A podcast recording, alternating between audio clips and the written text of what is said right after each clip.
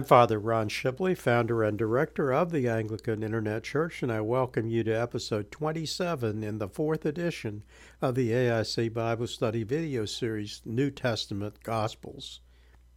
In this episode, I continue discussion of the opening words of chapter 1 of the Gospel of St. John with commentary on the, on the meaning of verses 1 through 5, followed by reading and discussion of verses 6 through 18 which completes St. John's unique opening prelude. At the end of the episode, I'll point out where material presented in episode 27 is found in the AIC bookstore publication The Gospel of John, annotated and illustrated, The Gospel of Luke, annotated and illustrated, and The Gospel of Matthew, annotated and illustrated. To help you more deeply understand why the opening verses of St. John's Gospel read in the previous episode are so important, I need to set them in the context of earlier episodes in the series before continuing into verses 6 through 18. In episode 2, I discussed Matthew 1 1 to 17, which is St. Matthew's genealogy of Jesus through 42 generations, presented in three groups of 14, and which begins with Abraham, the father of the Hebrew nation, and follows the line of King David down to Joseph, Jesus' legal father. In episode 15, I discussed Luke 3, verses 23 to 38, St. Luke's genealogy of Jesus, which, as I noted, begins with Joseph, Jesus' legal father, and Mary, his mother, and which does not stop with Abraham, as St. Matthew did, but ends with Adam, the first man described in Genesis 5, verses 1 and 2. The illustration, also used in episode 2, is the Blessed Virgin and the Christ Child, an icon on panel painted in 1863 AD by Dicho Khrushchev from the Church of St. Peter and St. Paul in Kula, Bulgaria. In episode 2 through episode 5, I spoke about St. Matthew's theme that the life of Jesus Christ was the fulfillment of many Old Testament prophecies. St. Matthew reached backward into the Old Testament and made connections to events in the New Testament. As we will see shortly, St. John took the same idea in a whole new direction. The illustration, Matthew writing his gospel, is an illumination in tempera and gilt on parchment from the Lindisfarne Gospel, the oldest gospel book made in England, prepared at the end of the 7th century in present day northeast England from Cotton manuscript Nero D4 in Roman letters, folio 25V, British Library, London, England, reproduced in 2002 in DVD format in 10,000 masterworks of painting. In episode 13, I discussed St. Luke's account of the first four unique songs in his gospel. In chapter 1, St. Luke shares with readers the song of Zacharias, commonly called the Benedictus, which was sung by Zacharias at the birth of John the Baptist during the year before Jesus' birth. In verse 69, Zacharias sings of the coming of a horn of salvation, which would come in the house of his servant David. The final words of the song are in verse 79, which, as I will explain later, fits well with John's words in John 1, verses 4 and 5 through the tender mercy of our God, whereby the day spring from on high hath visited us to give light to them that sit in darkness and in the shadow of death. The illustration is a detail of a late 20th century fresco of the birth of John the Baptist in the Greek Orthodox Church of Jerusalem. The still mute Zacharias is writing the name of his son on a tablet in the lower right corner. With those words of prophecy fresh in your mind, let's now turn to around 96 AD when St. John, newly released from his imprisonment on Patmos following the death of the Emperor Domitian, is back at his home base in the city of Ephesus. Traditional teaching is that it was to Ephesus that St. John took the Blessed Virgin Mary after the crucifixion, and further, where he founded a church which he led. In the traditional account, St. John there wrote his gospel account, sharing his first hand recollection of events as he remembered them. He decided, you might say, to begin at the beginning. For St. Matthew, the beginning was Father Abraham. For St. Luke, the beginning was the creation of Adam. For St. John, the beginning was the beginning of all things. The illustration, Christ setting the moon and the stars, is a detail from one of the many scenes in the creation mosaic in the Dome of the Creation, St. Mark's Basilica, Venice, Italy. What St. John set down in verses 1 through 5, read in the previous episode and repeated here for complete context, is written in a distinctively Hebrew form based upon the Old Testament, especially the book of Psalms. Good examples are Psalm 1, the two way psalm, Psalm 136, which is a summary of the creation account in Genesis, and Psalm 119, the longest psalm with different themes in each of its 22 sections. First, there is a declaration which can be followed by either a clarifying clause or a qualifying clause.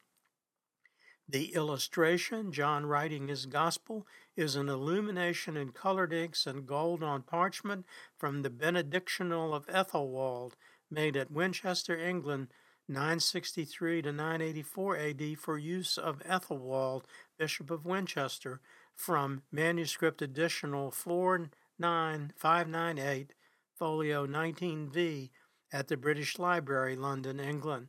I applied perspective correction to the original image. As noted in episode 26, if you listen carefully to St. John's words, thinking, imagining that he is speaking directly to you in the 21st century from the manner of his phrasing, you can hear strong evidence that he dictated his gospel to a scribe rather than writing it on parchment. I have added emphasis on the most significant words. The illustration is the first day, separating light from darkness in the creation mosaic at the Basilica of St. Mark in Venice, Italy. In the beginning was the Word, and the Word was with God, and the Word was God. He was in the beginning with God. All things were made through him, and without him nothing was made that was made. In him was life, and the life was the light of men. And the light shines in the darkness, and the darkness did not comprehend it.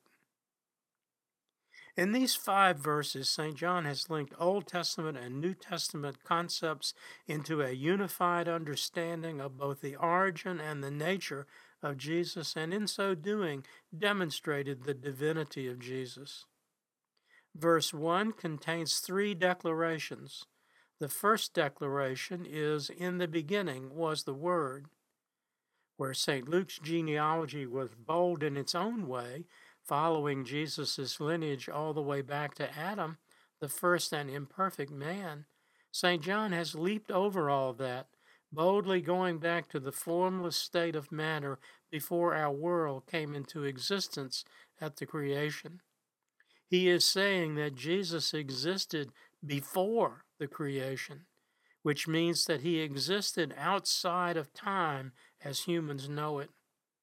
We will see the same point made again in the words of Jesus in the first of the I am declarations, which I discuss in episode 27.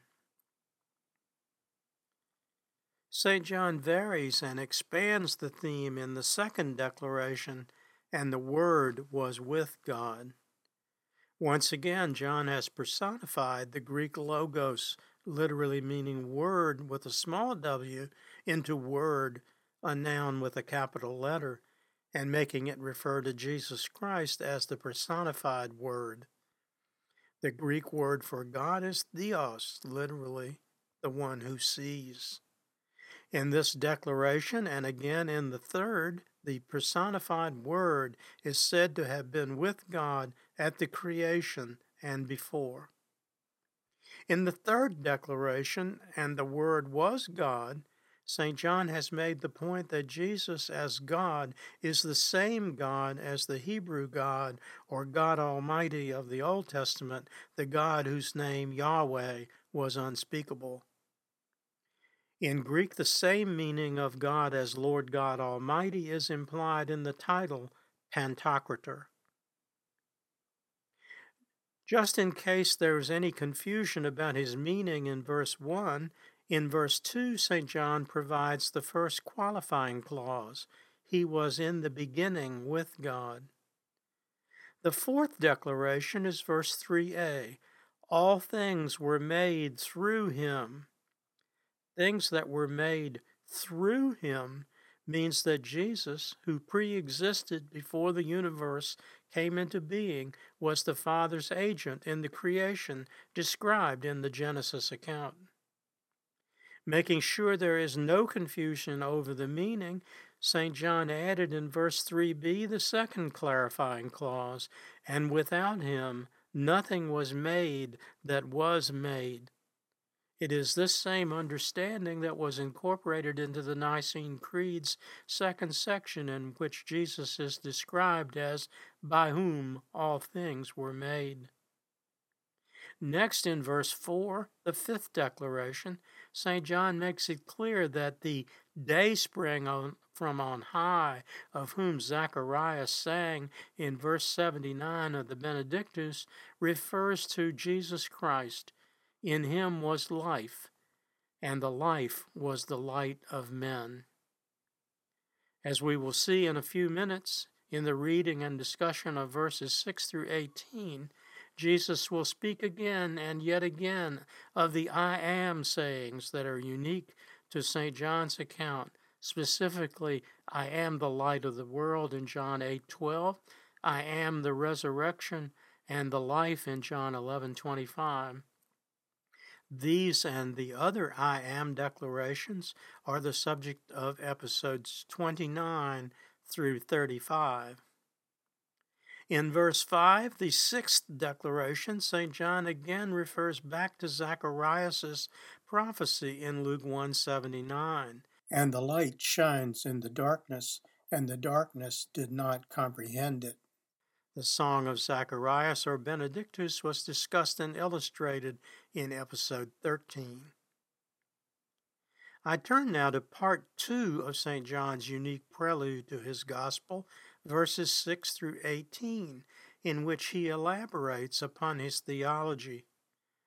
Just as a reminder, the word theology comes from two Greek words, theos, meaning the one who sees, and logos, meaning word, or in this case, the personified word from verse 1. Here, St. John is writing about events which happened in his own lifetime, and here he ties part 1, verses 1 through 5, not only to the actual appearance of John the Baptist, but to God's plan for John the Baptist. He also offers further clarification or extension of verses 4 and 5 concerning light and darkness, and Jesus as the personified light. St. John continues in a distinctively Hebrew style, a declaration followed by a clarifying clause or clause intended to remove any ambiguity. In verse 8, the word witness is from the Greek martus or martyros.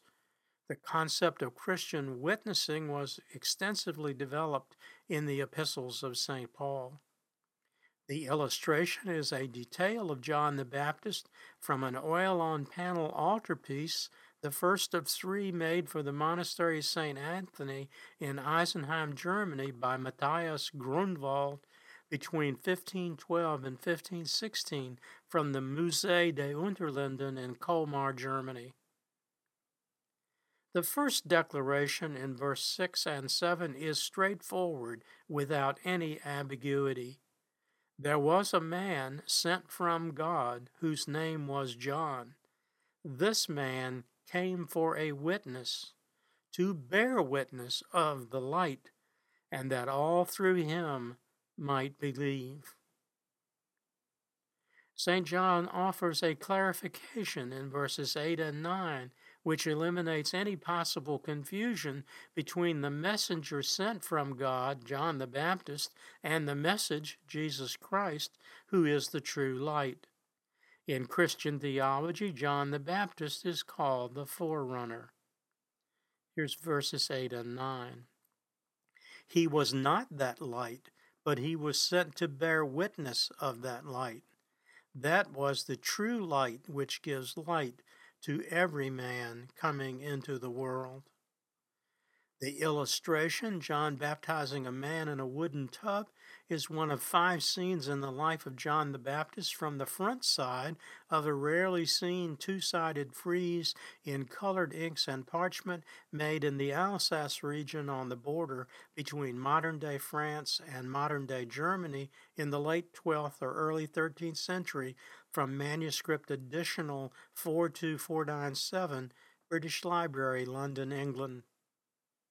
In verse 10, St. John writes of the world's rejection of Jesus, building upon the declaration in verse 3 concerning his role as the Father's agent in the creation. He was in the world, and the world was made through him, and the world did not know him. In verse 11, St. John's prelude continues with one a one verse declaration that effectively is a summary of the events of the first several chapters of the Gospel of St. Luke and a synopsis of one of the underlying themes of the Gospel of St. Matthew. He came to his own, and his own did not receive him. He came to his own means that Jesus came first to the Hebrew nation or the chosen people, but they rejected him his own did not receive him reflects their rejection of him. Remember that John, as a Jew, was a member of the his own who rejected Jesus. It was only after this rejection that the offer of salvation was extended to include the Gentiles. The illustration, Christ Pantocrator, is the central detail of a late 16th early 17th century fresco at the Seslavsky Monastery called the St. Nicola outside Sofia City, Bulgaria. John the Baptist and the Blessed Virgin are shown at the bottom center. St. John makes it clear in a simple declaration in verses 12 and 13 that not all Jews rejected Jesus. His declaration is a rejection of Pharisaic wisdom. But as many as received him, to them he gave the right to become children of God, to those who believe in his name, who were born not of the blood, nor of the will of the flesh, nor of the will of man, but of God. The illustration, Christ Pantocrator, is a 6th century tempera and Gildon panel icon at the monastery of St. Catherine Sinai, Egypt. It is the oldest known icon of Christ and is said to have been commissioned by the Byzantine Emperor Justinian. This simple declaration means that Gentiles can now also become children of God if they believe in Jesus' name. St. John's words make very clear, without equivocation, that their acceptance as a as children of God did not come as a result of their bloodline, meaning the bloodline of the Hebrew nation from Abraham through King David down to, down to Joseph and Mary and eventually to Jesus, and not from the sexual act leading to birth, which is the meaning of nor of the will of the flesh, nor from their own decision, the meaning of nor of the will of man, but solely because God willed it. This latter is the concept of divine grace, which is the sovereign gift of God and only from God and not from man's own will or works. God made this clear to Job, telling Job that he, God the Almighty, owed no one anything, even the righteous. See Job 41, verses 10b to 11. in the New King James text. In the final section of the prelude, in just five verses, 14 to 18, St. John offers a remarkably clear summary of the doctrine of grace and of the Incarnation, presenting himself offered as an eyewitness. We beheld his glory in verse 14b. The John in verse 15a is John the Baptist. I will read the five verses in their entirety and follow up with a commentary. The illustrations are scenes in the life of Christ from the Nativity, the Transfiguration to which John was a witness, the testimony of John the Baptist, and a mirror image representation of God the Father and God the Son. They will all appear again in the commentary. And the Word became flesh and dwelt among us, and we beheld his glory, the only begotten of the Father full of grace and truth. John bore witness of him and cried out, saying, This is he of whom I said, He who comes after me is preferred before me, for he was before me. And of his fullness we have all received grace for grace. For the law was given through Moses, but grace and truth came through Jesus Christ.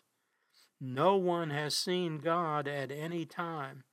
The only begotten Son who is in the bosom of the Father, he has declared him. In just five verses, St. John has summarized events which St. Matthew, St. Mark, and St. Luke described in multiple chapters without diminishing in any way the longer forms in the Synoptic Gospel. Many of the phrases were incorporated into the Nicene Creed by the First Ecumenical Council at Nicaea in 325 AD and by the later revision in 381 AD. In verse 14a, St. John the Evangelist summarizes the incarnation, the transfiguration, and the resurrection of the latter two as he wrote, We beheld his glory. The illustration is a 17th century icon in tempera and gold on panel at Bucharest, Romania.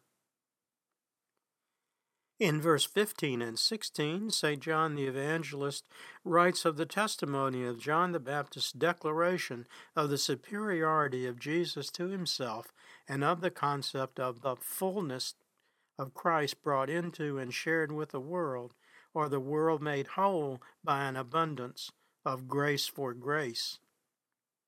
The illustration is a detail from an early 16th century altarpiece made for a monastery in Isenheim, Germany.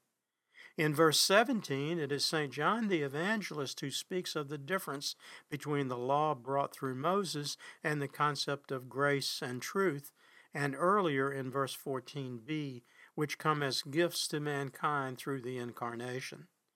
Grace and truth should be understood as personified in Jesus Christ, the only begotten Son, in verse 14b and 18b, the incarnate wisdom of God the Father. The illustration is Christ's Pantocrator, a mosaic at the Hagia Sophia, originally Constantinople, now Istanbul, Turkey. There is one other point made that requires some elaboration. In verse 18, it is John the theologian who is speaking, saying in 18a, No one has seen God at any time.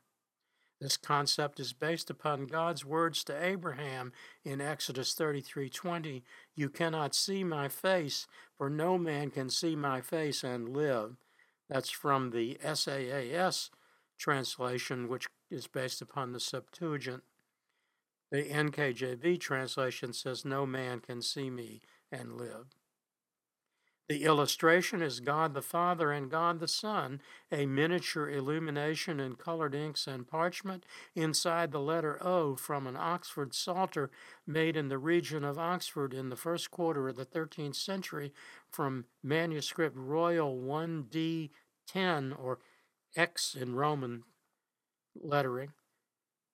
Folio 98, British Library, London, England. The artist avoids the early church's prohibition against images of God the Father by revealing God the Father and God the Son as mirror images. As John says, he is known only through the way he is declared, meaning revealed by Jesus Christ. Traditional Christian teaching is that his knowledge that this knowledge of God is enhanced by the presence in us of His Holy Spirit, and that Jesus Christ is the revealed face of the Father.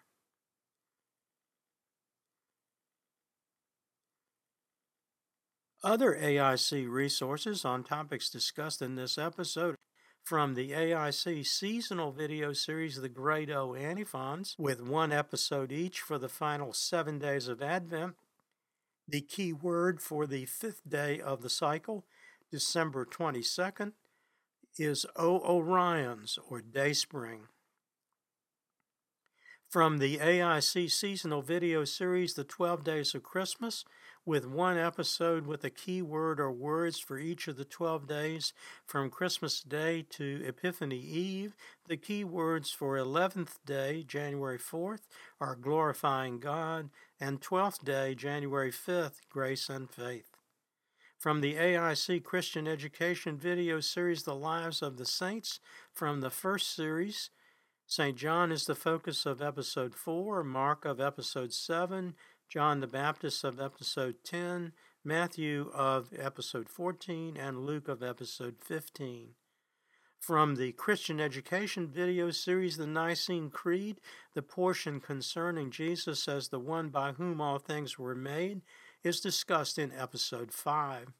From the AIC Bookstore publications, in the Gospel of Matthew, annotated and illustrated, Matthew's genealogy of Jesus is discussed in chapter 1. In the Gospel of Luke, annotated and illustrated, the four unique songs in the Gospel of Luke are discussed in chapter 1, and Luke's genealogy of Jesus in chapter 3. And in the Gospel of John, annotated and illustrated, John's unique prelude is discussed in chapter 1. And from Layman's Lexicon, words and phrases of interest are creation, crucifixion, ecumenical councils, face of the Lord, glory, grace, incarnation, Pantocrator, resurrection, synoptic gospels, transfiguration, witness, and the Word. In the beliefs of the Anglican Church, the doctrine of grace is discussed on pages 77 to 78, and the doctrine of faith on 78 to 79. In Christian spirituality, an Anglican perspective, I explore the meaning of the phrase face of the Lord and discuss spiritual ways to, quote, see, unquote, the face of God in part 3, pages 21 to 29. Finally, there is Father Ron's blog, which is available using links at the top and bottom of each page on the site. Blog entries usually include an illustration. By clicking on the Follow Anglican Internet Church legend in the right hand column and afterward entering your email address, you can receive notice of each new posting from our site host, WordPress.com. Please be assured that we do not share information with any other organization. Thank you for joining me for episode 27 Next time, in episode 28, I will continue discussion of the role of John the Baptist and how followers of John became followers of Christ, and the dramatic final verses of chapter 1 of John's Gospel. Until next time, may the Lord bless you and keep you. May the Lord make his face to shine upon you and be merciful to you. May the Lord lift up his countenance upon you and give you peace. Amen. Glory be to God for all things. Amen. This program has been a presentation of the Anglican Internet Church. We invite you to visit our website and use its resources at www.anglicaninternetchurch.net.